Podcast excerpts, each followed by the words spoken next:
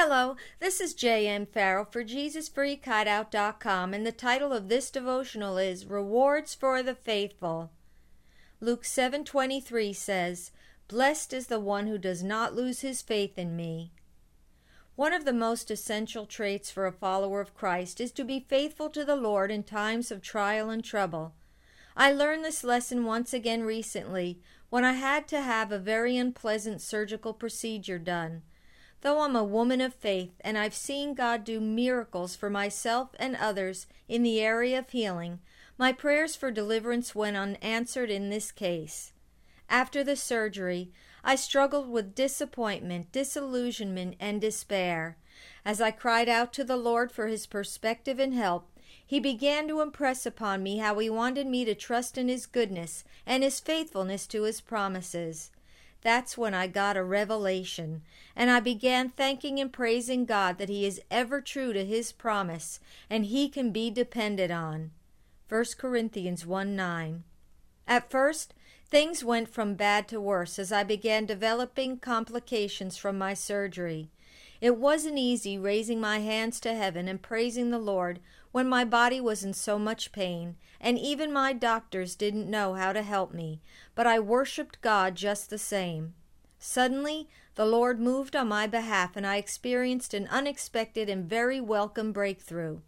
That's when the Holy Spirit led me to some verses in Scripture that brought me great comfort and encouragement.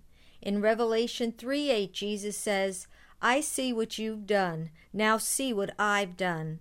I've opened a door before you that no one can slam shut. You don't have much strength, I know that. You used what you had to keep my word.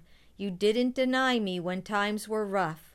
Because I continued to believe and trust in God's faithfulness during my time of pain and suffering, he was already beginning to open new doors of opportunity and blessing for me, and He wanted me to know that they were the result of my refusing to lose faith in Him.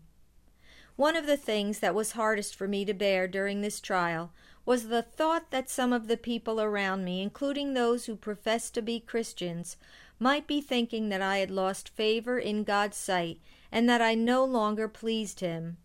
So when the Lord showed me the next verse in Revelation 3, I wept for joy. And watch, as I take those who call themselves true believers but are nothing of the kind, pretenders whose true membership is in the club of Satan, watch as I strip off their pretensions and they're forced to acknowledge, It's you that I have loved. Verse 9. These words from the Savior sound harsh, but they are his way of conveying to those who are his true followers that he is pleased with us and his favor on our lives is for all time. And because of our unwavering devotion to him, he will eventually honor us in the sight of everyone. The next thing the Lord has to say in this passage from Revelation is that we have some extraordinary rewards and blessings coming when we exercise patience and perseverance in times of trouble.